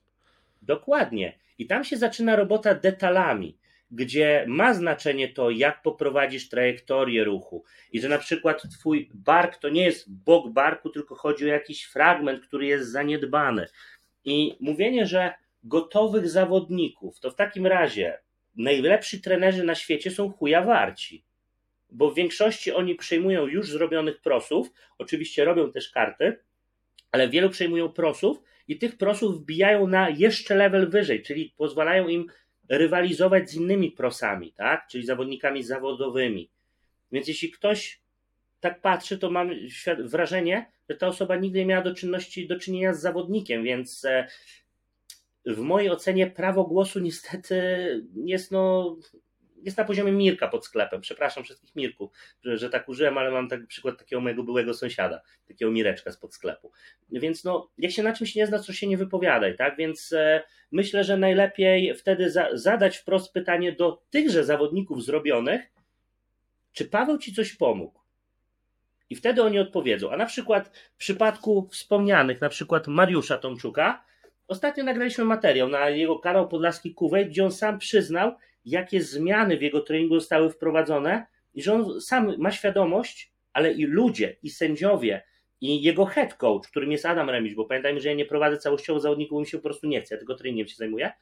Wszyscy zauważyli, że ta zmiana poczyniona pozwoliła mu wejść krok dalej, tak? No a jakiś tam kurwa trenerek X, czy w ogóle osoba niezwiązana, nie i chuj. No niestety, no takie opinie, powiem Ci szczerze, mnie nie interesują. Mhm. No ale z drugiej strony przecież nie gadałby z tobą, nie nagrywał i pewnie by się obraził, jakby twoja pomoc mu nie pomagała i by zmarnował całe przygotowania, prawda? Prosta rzecz. To, to jest w ogóle kolejna sprawa, że jeśli nie robiłbym efektu, e, no to osobnik jeden, drugi, trzeci by poszedł, no Paweł, słuchaj, robimy pół roku, robimy rok, robimy dwa miesiące, trzy, nieważne, no ale stary, kurwa, no jest regres. I to by był fakt. A jeśli gość po sezonie startowym przychodzi do mnie i mówi, wiesz co, no kurwa pracujemy, bo ja żałuję, że tylko nie odezwałem się wcześniej, bo jeśli my na prepie zrobiliśmy tyle, to mówi, ja, się, ja tylko czekam, co ty z moimi plecami zrobisz na, na, na off-seasonie, tak? Zrobiliśmy jeden, drugi blok, on mówi, ja pierdolę, co tu się dzieje, tak? Więc no, myślę, że nie muszę tego komentować, tak? Mhm. Dlatego wiesz, to znowu wracamy do tematu. Najwięcej mają ci do powiedzenia, którzy chyba nie do końca rozumieją em, to, o czym mówią. No ale i tacy muszą być, tak? Mhm. Więc dlatego ja powiedzmy tym nie żyję, tak? Bo takie informacje do mnie doszły, ja w ogóle zapomniałem o nich, że, coś takiego się mówi, nie? Ale jeśli mówisz, że to krąży, no to no okej. Niech A właśnie zastanawiałem się, czy y, jak podjąłeś współpracę z Adrianem albo z Mariuszem, to czułeś presję, czy się uda? Bo wiesz, jakby ci się nie udało, to by właśnie był dowód, że y, twoja teoria się nie pokrywa z praktyką, nie? Czułeś coś takiego? Nie. Wiesz dlaczego? Bo kurewsko wierzę w to, co robię. Nie brałem w ogóle takiej opcji pod uwagę. Mhm. Nie, nie zastanawiałem się. Ja tylko od razu im powiedziałem, że będziemy na pewno wiele rzeczy testować, sprawdzać, wrzucać, bo wiedziałem, że mam e, ludzi z dobrą etyką pracy, wiesz, a to pamiętajmy, że to nie tylko oni, tak? Tych, tych osób jest kilka, kilkanaście. Jest Damian Kosiec, który, który też zdobył kartę pro, e, teraz medali też znowu nawalił, tak? Chociażby, nie wiem, no, Marta Dudzińska, która uważam też jest bardzo dobrą zawodniczką, która teraz po, po sezonie tam naprawiania się przyszła. Jacek Jarmoła, więc tych osób jest troszeczkę, tak? Więc w tym momencie powiem Ci, że nie, nie, nie czułem presji, no bo ja gdzieś tam, zanim coś ja powiem, ja najpierw zweryfikuję, czy to ma sens. Najpierw zastanowię się, pomyślę, popróbuję, potestuję, więc jestem daleki od rzucania takich gołych test na zasadzie, a chuj, zobaczymy. Ale jeśli są takie, to napiszę, że może mieć to sens i tak dalej, ale jeśli wiem, że w coś rozumiem, coś robię i coś musi działać, nie mam takiego problemu. Zresztą mam też jeszcze takie narzędzie, które nazywa się po prostu mózgiem. Jeśli coś nie działa, to siadam i weryfikuję to. Więc jeśli dostałbym e, raport, że słuchaj, no jest niefajnie, no to otwieram komputer, biorę kartkę, no to naprawiamy, tak? Mhm. Więc e, nie uciekam od tego, żeby ewentualnie wprowadzać jakieś korekty, więc nie brałem tego pod, e, pod uwagę, tak? No jakbym dobra. brał, to znaczy, że nie jestem pewien tego, co robię, czyli Mhm. tak o. E, Co ja tu jeszcze miałem za, za taki zarzut? Aha, od tego chyba właściwie się za, zaczęły jakieś tam e, gadania w sieci na twój temat, bo pamiętam, że chyba pierwszy raz wrzuciłeś y, analizę odwodzenia na maszynie, na pośladki. Mhm. I wylała się masa analiz różnych y, ludzi, już nawet nie pamiętam kogo, ale to generalnie gdzieś tam sobie krąży na zasadzie takiej, że twoja analiza ruchu i wnioski takie z biomechanicznego punktu widzenia kompletnie nie pokrywają się z jakimiś badaniami na to konkretne ćwiczenie, które i w tych badaniach pokazywano, że tam była chyba aktywacja odpowiednia tych pośladków, a ty mówisz, że to nie jest dobre. Jakoś tak to było, nie pamiętam. Ale Tak, y, to też e, krąży. i później ja się dowiedziałem, kto to wrzucił. E, to nieistotne. Ja nawet nie wiem, ci powiem, tylko wiem, że coś takiego lata po sieci. E, no to nieistotne, bo Ale ja później się nieważne. dowiedziałem, że taka osoba istnieje, to wrzuciła i gdzieś tam nawet był jakiś opis od te- tejże osoby, jak ktoś nie umie w naukę, to niech e, się tym nie zajmuje, czy jakoś tak. Gdzie ja chciałem napisać, a najgorszą głupotą jest, gdy ktoś pisze, jak ktoś nie umie w naukę i kurwa nie zna metodologii badań. To wtedy jest najgiersza lipa, tak? To było tak kurwa żenująco słabe, że głowa mała, jeśli właśnie ktoś próbuje bronić się nauką i okazuje się, że popełnia zajebisty kurwa błąd. No ale mniejsza w to, tak? E, Dlatego jestem też e, daleki od tego, żeby później wchodzić w jakieś tam dyskusje. Ale tak, było badanie i ja nawet te badania dobrze pamiętam, bo nawet je przerobiłem sobie i by mieć pewność, czy dobrze rozumiem, e, wrzuciłem je do doktora i mówię, dałem swoje jakby tam wnioski, mówię, albo ja jestem pierdolnięty i ja nie umiem i nasze dwa lata kurwa pisania książki, e, zaznajamiania się z badaniami, z metodologią, bo ja musiałem to wszystko przejść, poszło na marne, albo kurwa ludzie, którzy twierdzą, że umieją w naukę, kurwa są debilami, nie? No i wniosek był taki, no Paweł, dobrze zrobiliśmy robotę, nie?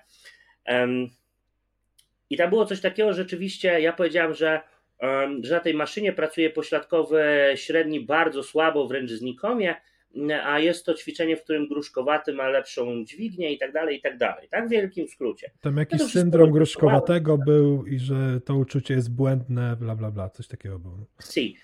I ludzie wrzucili tam badania, w których e, było porównanie napięć, e, porównanie e, na bazie aktywacji EMG. To już zacznijmy od tego.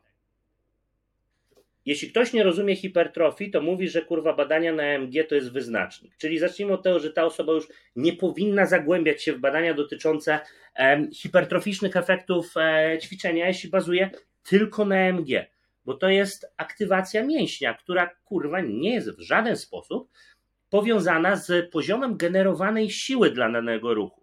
Jakbyśmy chcieli e, zdobyć największą aktywację dla pośladkowego średniego, albo przynajmniej bardzo wysoką, stań na jednej nodze na nierównym podłożu. Będziesz miał pośladek, pośladkowy średni aktywny jak pojebany. Czyli rozumiem, że to jest zajebiste ćwiczenie hipertroficzne, tak? Mhm. Ale Mięsień jest napięcie aktywny. mechaniczne zerowe. Dokładnie, bo nie generuje siły. Mięsień em, o wysokim poziomie aktywacji może mieć ją spowodowaną na przykład niekorzystnymi dla niego warunkami, w których jest w pewien sposób wymuszana siła. Dalej, pełna aktywacja jednostek motorycznych będzie przy skoku. I to nawet w książce napisałem, mógłbym, musiałbym teraz znaleźć na której stronie, bo nie pamiętam, bodajże 32 albo 33% użycia ciężaru maksymalnego przy dynamicznym wyskoku jest w stanie zaaktywować ci mięśnie, mięśnie chociażby tej pośladkowe, z których będziesz robił wyprost biodra. Czyli to jest dalej ćwiczenie na e, hipertrofię. No nie. Więc ktoś, jeśli tak mówi, to raz już nie rozumie w ogóle, czym jest hipertrofia.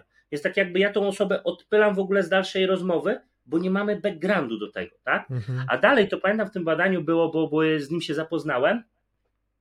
Um, badanie aktywacji pośladkowego średniego względem napinacza powięzi szerokiej. No okej. Czyli wykazano, że i to było na ćwiczeniu, odwodzeniu na maszynie, muszlach i czymś jeszcze.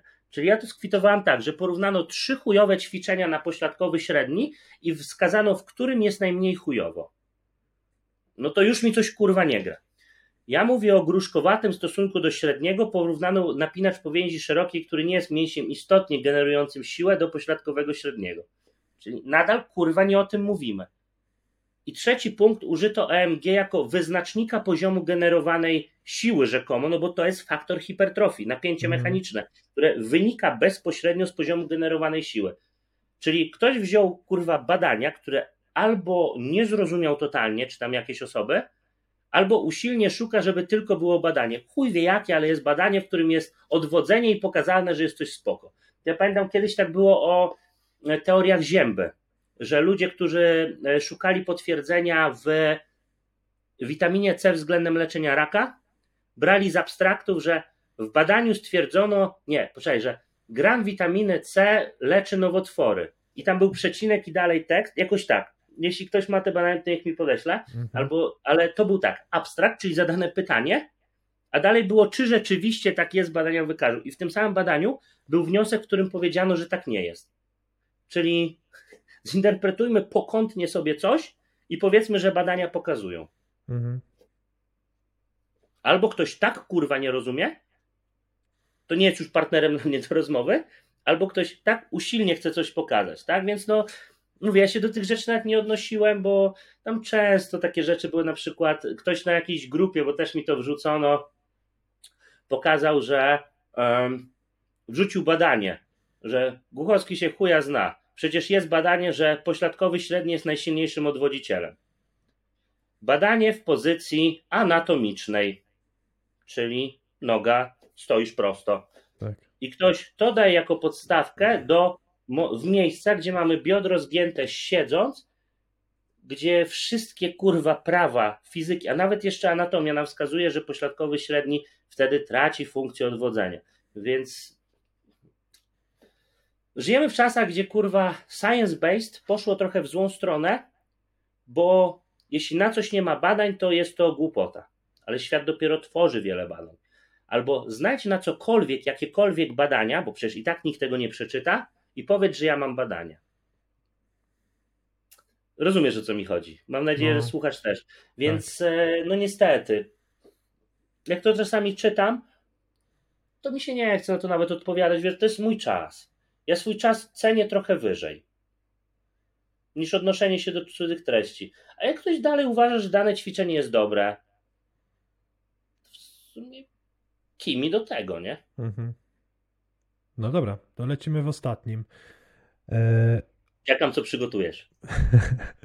Mówią, że to jest tylko teoria, ale w praktyce tak naprawdę nie masz jakichś wielkich transformacji, których możesz się pochwalić, ale to zanim odpowiesz, to ja mogę powiedzieć, że my współpracowaliśmy chyba z rok albo nawet więcej i Chyba akurat więcej.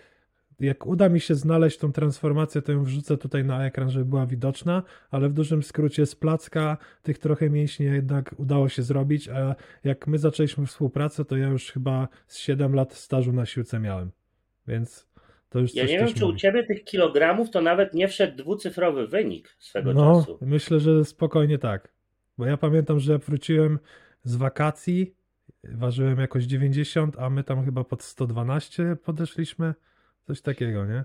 Tak, a po zredukowaniu i tak cię zostało około dychy więcej przy Tak. podobnym poziomie Tak, tkanki tak. Więc tłuszczowej. ja byłem zajebiście zadowolony. A pamiętam, że y, to tylko tak dopowiem, że zakończyłem współpracę chyba dlatego, że raz, że wybuchła pandemia, a dwa, że ja chciałem Mhm. chyba się edukować sam i jakby wiesz, zrozumiałem, Tak, że ja wyciągnąłem odpowiednio dużo z tej współpracy, czy coś takiego, więc ja akurat Tak. tutaj mogę potwierdzić, że zresztą nie współpracowalibyśmy tak długo, jakby nie było y, dobrze. Prosta sprawa, nie? Dokładnie, więc wiesz, to, to dalej, ktoś, wiesz, osoby, które tak mówią, kurwa, tym się nie chce z nimi rozmawiać, bo nie znają w ogóle mojej pracy, tak? E, Można sobie nawet wejść na moją stronę pawełkowski.pl i tam zakładkę metamorfozy i tam ostatnią metamorfozę ja wrzuciłem chyba ze 3 lata temu, mi się nie chce tej strony uzupełniać, a nie wiem ile dziesiątek metamorfoz tam jest. Więc ktoś, kto mówi jest teoretykiem, może niech się zapyta ludzi, z którymi pracuję e, o te teorie. Regularnie wrzucam jakieś przemiany, opinie podopiecznych. Mm, No to ja nie wiem, chyba w takim razie, kurwa, ktoś, kto jest e, tym według takich osób praktykiem, to musi codziennie trzy przemiany spektakularne robić, tak? Bo, bo na to wygląda, tak?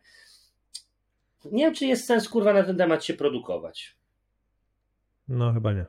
Możemy przejść do ciekawszych tematów. Medali zawodniczych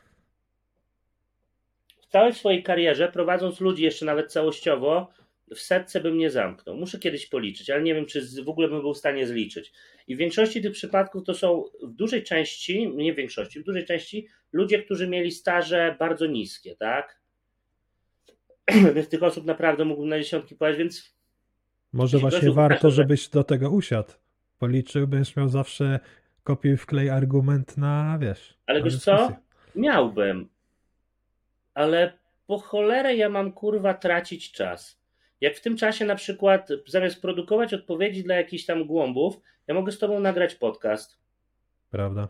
Mogę z kimś sobie spotkać się, pogadać.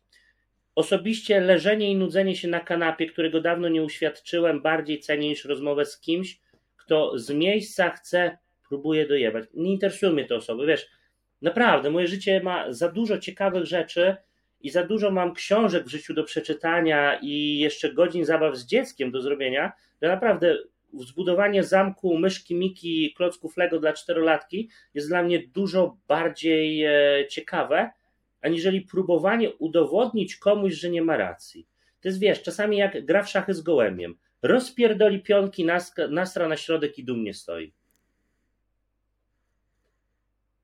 Uważasz, że się nie znam? Okej. Okay. Okej. Okay. Masz rację. Zejdź mi z drogi, mi nie przeszkadzaj, tak? Mhm. I tyle. I to jest, to jest moje, wiesz, podejście, naprawdę. No już, jak się inni przepychają. No i spoko. To teraz przechodząc do bardziej przyjemnych e, tematów, ciekawi mnie, jakie to masz. przyjemne dla mnie. Dobrze. E, jakie masz e, plany wobec Akademii Hipertrofii na przyszłość, które możesz oczywiście zdradzić? Robić dalej dobrą robotę. Wiesz co, na pewno chcę wdrożyć kolejne osoby, które uzupełnią portfolio i poszczególne rejony wiedzy o swoje flagowe tematy. Między innymi e, teraz e, Krystian Dobropolski, czyli autor tej żółtej książeczki, bardzo, bardzo ogarnięty gość w tematach biomechaniki dołącza. Robimy pierwsze szkolenie, e, będą na pewno kolejne, bo zainteresowanie na, przepraszam, cztery dni przed szkoleniem jest kurwa przeogromne, a wiem, że jeszcze teraz dopiero się zaczną dziać fajne rzeczy, jeśli chodzi o zapisy, więc też Was zapraszam, jeśli jeszcze to wyjdzie przed, przed tym szkoleniem.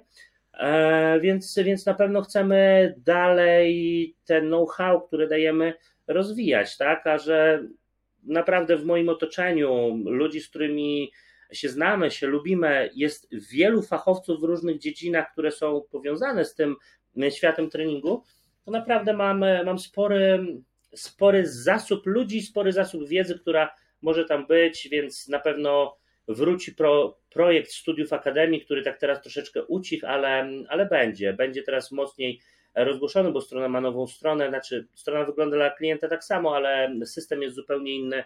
Dodamy teraz bibliotekę, taką bazę wiedzy, mm, no i podejdzie parę, parę jeszcze rzeczy. Dużo będzie, dużo się wydarzy do czasu Black Weeku, bo też wyjdzie jedno bardzo duże szkolenie e, i to będzie szkolenie, które będzie za spore pieniądze, ale będzie to szkolenie, które przekaże kurde, no myślę, że mogę powiedzieć know-how, jakiego jeszcze nie było w kwestii treningu, planowania, programowania treningu.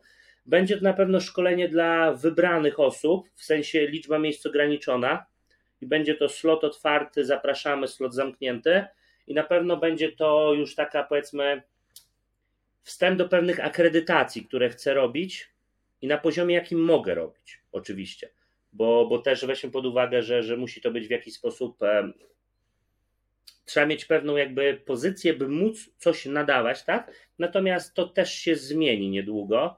E, no i będzie o tym głośno. Więc nie wszystko mogę powiedzieć, ale mhm. mogę już po, mogę na pewno wspomnieć, że wydarzy się dużo fajnych rzeczy. Więc warto śledzić. Super. Chciałbym też pociągnąć temat aplikacji, bo wczoraj na swoim stories e, coś tam wrzuciłeś, więc za, e, zastanawiam się, czy możesz coś więcej powiedzieć na temat planów z aplikacją. Tak, wiesz co, moja strona e, czyli trenerska, przejdzie ogromną też metamorfozę, już jest projekt tej strony, projekt, e, projekt cały jest skończony i, i, i, to będzie coś wow, naprawdę coś będzie wow. E, tak jakby ten generator, który też swoje stworzyłem, program e, do tworzenia planów treningowych, e, na którym długo pracowałem, pisałem algorytmy, dostanie jakby w to włożony jako pewien człon i zmieniony, jeszcze udoskonalony, Mm, to wszystko będzie też w formie możliwej do ściągnięcia aplikacji, żeby ułatwić pracę klientowi, też mi kontakt z klientem i też mi ułatwić i przyspieszyć pracę, co spowoduje, że będę mógł te same rzeczy robić w mniejszych slotach czasowych, dając jednocześnie więcej wiedzy, więcej informacji, więcej przydatnych e, rzeczy, czyli ukrócić mi pracę, której nie muszę robić, którą system może zrobić, a ja w to będę wrzucał całą swoją ideę, swoje know-how i dzięki temu mogę po prostu lepiej pracować z mhm. większą ilością ludzi. Czyli w zasadzie wszyscy zyskują na tym, jakby nie patrzeć. Co więcej mogę o tym powiedzieć? Lubimy używać słowa pierwszy, innowacyjny i tak dalej, natomiast jeśli chodzi o kwestie treningowe, bo jeśli chodzi o kwestie żywieniowe, to mamy mamy fajne aplikacje, mamy świetnych dietetyków w kraju, świetne osoby zajmujące się żywieniem, natomiast jeśli chodzi o trening, no to to będzie coś, czego nie uświadczono do tej pory, na pewno w naszym kraju. No myślę, że na zachodzie na pewno jest, em, znaczy na pewno, nawet wiem, no bo robiłem research rynku, ale to będzie coś level up. Super. Level up za pieniądze level up, więc też Mhm. jest to inwestycja, która mogę powiedzieć, no gdzieś tam myślę, że do pół miliona nie dojdzie, ale zbliży się. Bo No, będzie to aplikacja to naprawdę- jest ogromny temat, bo sam e, chciałem ze swojej platformy też ją zrobić, więc orientuję się mniej więcej z kosztami, więc wiem doskonale o czym mówisz, nie? Także naprawdę mega i trzymam kciuki, będę obserwował. To się musi udać, ja to w ogóle nie zakładam inaczej, tak? No Więc oczywiście, że tak. Jak podejmuję jakiś projekt, to najpierw e, robię całe rozeznanie w rynku, możliwości, zagrożenia, a tak naprawdę robię cały pod to zamysł, taki no, trochę biznesplan bym powiedział, biorąc pod uwagę wszystkie możliwe potknięcia, żeby ograniczyć ryzyko, tak? I dopiero jeśli widzę, że to mi się spina i nawet jeśli czasami jest dobry projekt, mogę powiedzieć, jeszcze jestem na niego niegotowy. I były rzeczy, które ja odkładałem w czasie, bo wiedziałem, że ja to chcę zrobić, ale na dany moment nie byłem gotowy, bo na przykład e, za mała zasobność portfela, za mały odbiór, brak dojścia do pewnych grup, coś, coś, coś, tak? A te projekty lądowały sobie na półeczce za chwilę, ja do nich wracałem. Natomiast tutaj em, wiem, że jest to moment, w którym jestem gotowy dźwignąć ten projekt. Mam odpowiedni sztab ludzi, którzy ze mną to zrobią i mam na to przestrzeń, tak? Więc, e, więc daję bardzo małe ryzyko, że, że to się utopi. Mhm. Super, mega. A powiedz mi, e, prowadzisz szkolenia w Wielkiej Brytanii czy w Holandii, zdarza się?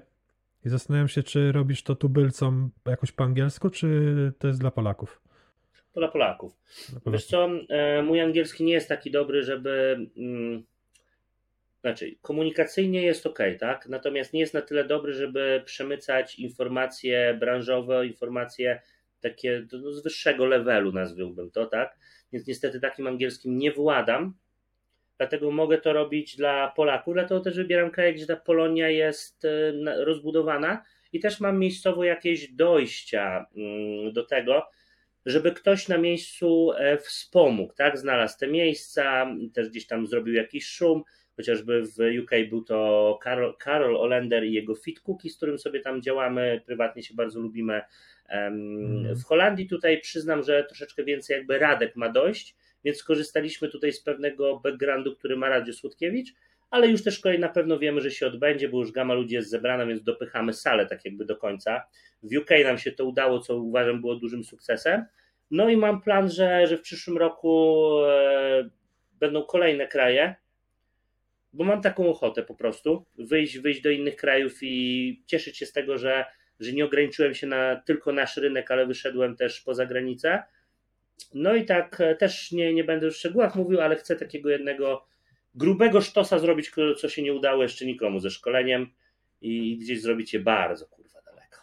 No właśnie, miałem cię, mnie cię pytać, czy masz plany wyjścia na rynki zagraniczne w jakiś sposób, nie? Nawet ze swoją działalnością, no bo wiesz, jak tworzysz aplikację i zaczyna się robić z tego taka fajna organizacja, to moim zdaniem jest ogromny potencjał, żeby to gdzieś wystrzelić. Jest. Bo Jest, Europa jest trochę zacofana. Mhm. Tylko, oj, raz kichnę. Tylko pamiętajmy, że mm, nasza branża, tak samo jak w Polsce, do ciebie ktoś trafia, widząc w tobie autorytet. To nie jest książka kucharska, którą bierzesz e, pierwszą z półki, czy tam jakakolwiek inna, e, bo cię tytuł interesuje. Tak, e, chcąc robić fachową robotę w innym kraju, trzeba też w tym kraju mieć jakiś fundament, żeby ludzie powiedzieli, a kojarzę tego gościa, tak? Tak. Czyli na przykład często mi mówiono, czy przetłumaczę swoją książkę na angielski. Mówię, oczywiście to nie jest problem, tak? Mam na to nawet budżet gotowy, mam człowieka, który by mi to zrobił, tak? Więc miałbym dojście. Nawet powiem Ci więcej, na ten temat wymieniłem słowa chociażby z Bradem Schoenfeldem, z którym miałem okazję prywatnie się poznać, jak był w Polsce i ja z nim dalej utrzymuję kontakt, tak? Regularnie sobie coś tam napiszemy, pogadamy. Mm, e, I on sam powiedział, że, że, że jak najbardziej, że w Stanach też takich książek brakuje, tylko wiesz, problem jest taki, że w Polsce powiedzmy ktoś znajdzie moją książkę, jeśli ty mnie nie znasz, to najprawdopodobniej w tej branży twój znajomy gdzieś o mnie coś usłyszał, no bo to jest taki rynek, w którym gdzieś tam mogę powiedzieć, że no, nie jestem anonimowy, tak?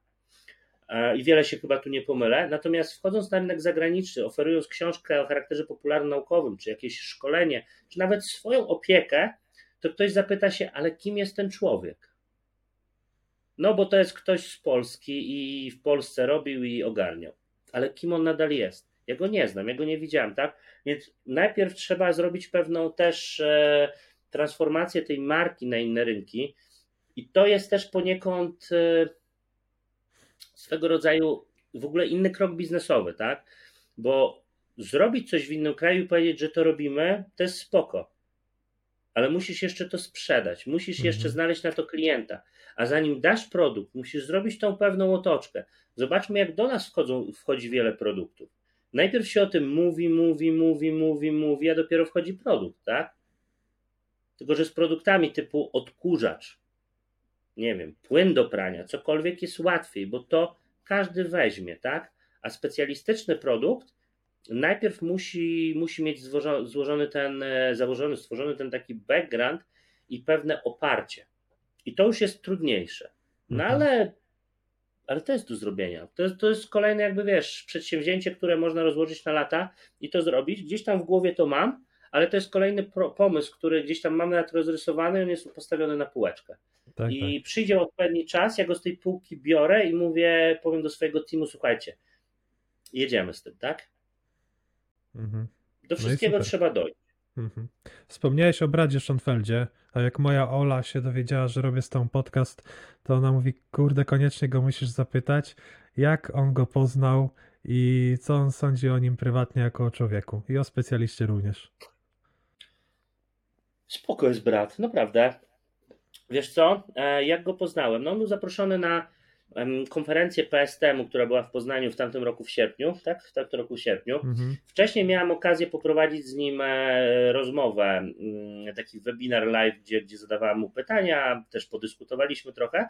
To wszystko było dzięki uprzejmości e, Polskiego Stowarzyszenia Treningu Motorycznego, Barta Bibrowicza, wtedy Kuba Sytar z nami jeszcze był, e, też współorganizował to Bartosz Grofik, z którymi się poznałem tak jakby przez, w ogóle przez Marka Fischera, którego też gościłeś na podcaście, gdzie Marek nas poznał, bo stwierdził, że możemy coś razem podziałać, e, gdzieś tam o sobie słyszeliśmy.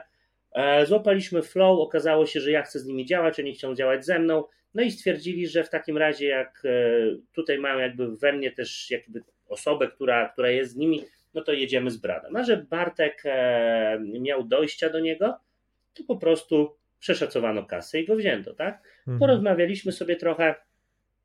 Okazało się, że gdzieś tam bardzo fajnie, miło się rozmawia. Później jak przyleciał do Polski, no to jakby ja byłem delegowany, żeby, żeby też się nim zająć, tu go odebrać z lotniska. Później miał jechać do Poznania, gdzie on sam ogłosił, że on nie chce jechać tam z kimś, tylko ze mną, bo fajnie się gadało. Więc, e, więc prywatnie bardzo ciekawa, fajna osoba. E, Powiem Ci tak, praktycznie może z 10% naszej rozmowy była o tematach naszych, branżowych. Mhm. Brat jest w ogóle, okazało się, że jest fanem historii, więc e, większość tematów opierała się o tematy historyczne. On jest, też jest em, chyba takim, kurczę, zapomniałem słowa, mm, gościnnie takim mianowanym profesorem Uniwersytetu w Grenadzie, nie? Mhm. Jak to się nazywa ładnie? Tytularnym? Coś. Jak ktoś pamięta, niech napisze Mhm. to gdzieś tam w komentarzach, już nie pamiętam. Więc on na przykład bardzo, bardzo się jara tą historią tego regionu. Akurat e, gdzieś tam ja byłem w tym regionie i zgłębiłem jakby historię Andaluzji, południa Hiszpanii, więc z miejsca mieliśmy w cholerę tematów do obgadania. Ja mu historię Polski opowiadałem, gdzie on od razu wspomniał, że u nich jest bardzo taka załamana. Więc większość gadaliśmy o tematach totalnie niezwiązanych z naszą branżą, a raczej związanych z jakimiś tam pobocznymi tematami, pasją, jakiś tam, e, no Mhm. pasją, myślę, że to jest dobre określenie. Tak więc e, prywatnie spoko. Jak wypiliśmy jeszcze jedno dobre wino, to w ogóle się zajebiście gadało. Więc e, profesor, może inaczej. Profesor już definiuje w pewnym stopniu człowieka, bo profesorowie to są to specyficzne, zamknięte osoby, ale ja to rozumiem, bo ja jestem też introwertykiem i ja nienawidzę ludzi, jakich jest za dużo i zbyt często, więc ja się zamknięty w swojej jaskini, tudzież zbrojowni, jak to nazwiemy. Um, więc ja rozumiem takie osoby i uważam, że jest, fajnym gościem po prostu. Do popierdolenia o tematach, na których mamy coś do powiedzenia. Jasne. To tak zmierzając ku e, końcowi, e, planujesz zostać w Warszawie, czy marzyć się mieszkać gdzieś indziej? marzę i myślę, że w, do 35 roku życia to zrealizuję. Znaczy, zacznijmy od tego, mm, że na pewno ja będę związany z Polską cały czas, e, bo tu mam swój biznes, biznesy nawet mógłbym powiedzieć, bo też, e, też ja się nie zajmuję tylko tym, co widać, tak? tym, co widzimy w social mediach, czyli treningiem. Ja tam jeszcze mam inne odnogi rzeczy, które robię, o których po prostu nie mówię i niewiele osób wie. Mm, legalne, żeby nie było, tak? E, natomiast celowo, bo ja nie mam potrzeby gdzieś tam mówienia o wszystkim, więc więc mam to jakieś rzeczy, z którymi sobie działam wspólnie z różnymi osobami. E, więc mam tutaj naprawdę dużo, e, dużo związanego z tym krajem, więc nie mogę tak totalnie zniknąć. Natomiast e, ja mam taką wizję, że jak tu jest ciepło, będę siedział sobie tu, a jak będzie zimno, to spierdalam gdzieś, gdzie jest cieplej. Bo tak lubię. Natomiast kolejną rzeczą, która mnie tu trzyma i zawsze będzie trzymać, jest moja córka z którą mam regularnie stały kontakt, e, co w tygodniu regularnie się widzimy. E, zresztą no, mała też jest do mnie przywiązana mocno, więc myślę, że nie wybaczyłaby mi tego. Zresztą no, ja, ja nie, nie wyjechał na tyle bez dziecka. E, natomiast ja już mam opracowany plan, jakie rejony do mieszkania wchodzą w grę. Już nawet mam mniej więcej informacje, jakie ceny nieruchomości wchodzą w grę i kontakty wszędzie do ludzi, którzy mogą mi to załatwić. E, i wspomóc jakby w formalnościach, z, z takim jakby case'em, że, że musi być to miejsce, gdzie jestem w stanie do 4, maks 5 godzin samolotem znaleźć się w Polsce, bo mogę mieć ochotę, nie wiem, przyjechać do Cury na weekend, tak? I tak, i, i tak albo poprowadzić szkolenie, albo nie wiem, wpaść po prostu, tak? Więc e, na pewno to zrealizuję, bo uważam, że jest to rzecz do zrealizowania i mam taką ochotę po prostu a że będę mógł sobie na to, mam nadzieję, pozwolić, jeśli nic się nie zmieni. A jeśli coś się zmieni, to już moja w tym głowa, żeby, żeby po prostu to wyciągnąć na dobre tory, jeśli coś wyszło nie tak. Więc myślę, że jakieś, jakaś Hiszpania, Włochy, tudzież Cypr są miejscami, w których e, jest szansa, że, że sobie zawitam rekreacyjnie. Mhm. Super. Może nie rekreacyjnie, I... życiowo bardziej. Mhm. I ostatnie pytanko, skąd jest twoje zamiłowanie do historii? Nie wiem. Jest. Niektóre rzeczy nie mają odpowiedzi. Mhm. Od zawsze to lubiłem i i po prostu, tak, były okresy, że więcej o tym e, mówiłem, czytałem, e, bardziej czytałem, zgłębiałem wiedzę, były okresy, że mniej. Teraz jest taki okres, kiedy mogę sobie na to pozwolić. Mam unormowaną pracę, dobrą pracę uważam, na nic mi nie brakuje, żyje mi się zajebiście, mogę tak śmiało powiedzieć. Mam możliwości finansowe, żeby wrzucać swoją pasję, kuć sobie broń, e, nie wiem, tworzyć materiały historyczne. Zresztą na koniec tego roku już w ogóle powstanie działalność, która będzie tylko o historii skupiona.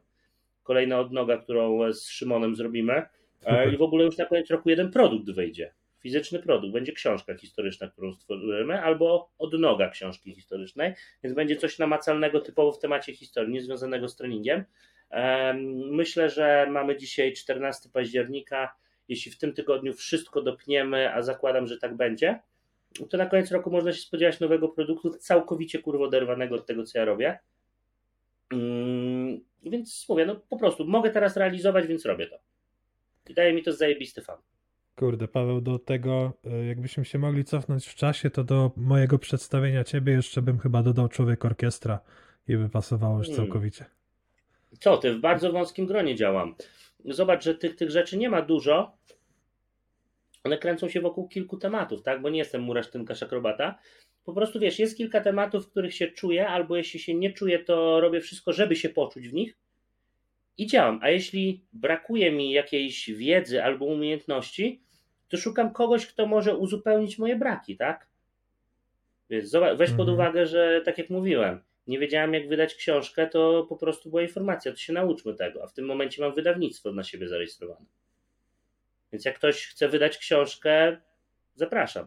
Niedługo wyjdą dwie prace, jeszcze dodatkowo nie moje, których, których my będziemy tutaj jakby wydawcą ich, tak?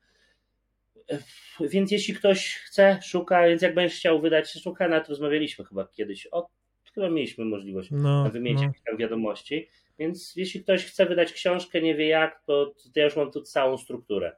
Od korektora językowego, redaktora, wsparcie merytoryczne, jeśli będzie trzeba, to wszędzie się załatwi skład, y, doradztwo, dojście do magazynów wysyłkowych, drukarni, wszystko ma opracowane, więc, ja uważam, że po prostu człowiek, który chce coś zrobić, albo szuka kurwa wymówek, że czegoś nie umie, albo siada i się uczy. Jest taki fajny tekst, który często z Markiem Fischerem powtarzaliśmy i, ostatnio gdzieś tam też padł, jak rozmawialiśmy. I to jest tekst z, nie pamiętam czy z Avengersów, czy z Ironmana, gdzie padło pytanie Tonego Starka, kiedy stał się specem od fizyki, tam była kwantowa, dobrze pamiętam? Chyba tak, no. Chyba kwantowa, on zeszłej nocy, tak? Oczywiście no Starkiem nie będę i raczej nikt z nas nie będzie e, Tonym Starkiem, natomiast e, można to rozszerzyć nie że z zeszłej nocy, ale można powiedzieć z zeszłego miesiąca, tak? Więc ja bym tak opisał e, swoje swoje, swój rozwój pod kątem właśnie możliwości wydawniczych i pisania książki. Kiedy nauczyłeś się wydawać książki? No, w zeszłym roku. Tak? Specjalistą może nie, ale nauczyłem się tego, no bo była taka potrzeba. Więc siadłem i mówię, dobra kurwa, no to się Mhm. nauczę. Kurczę, wyszła nam naprawdę zajebista rozmowa i bardzo Ci dziękuję za przyjęcie zaproszenia. Jak z Twojej Dziękuję perspektywy? Bo moim zdaniem mega dużo wartości tutaj padło. To już ocenią ludzie słuchający, ale myślę, że każdy jest w stanie coś wyciągnąć dla siebie. I wracając do tego, co, co mówiliśmy na początku, co tam ja powiedziałem, że nie jestem od bycia fajnym, więc nawet jeśli ktoś mnie nie lubi, to niech se przysłucha, może coś wyciągnie ode mnie i może mnie dalej nie lubić. Wyjebane. Super, dzięki i miłego wieczoru dla Ciebie. Pozdrawiam.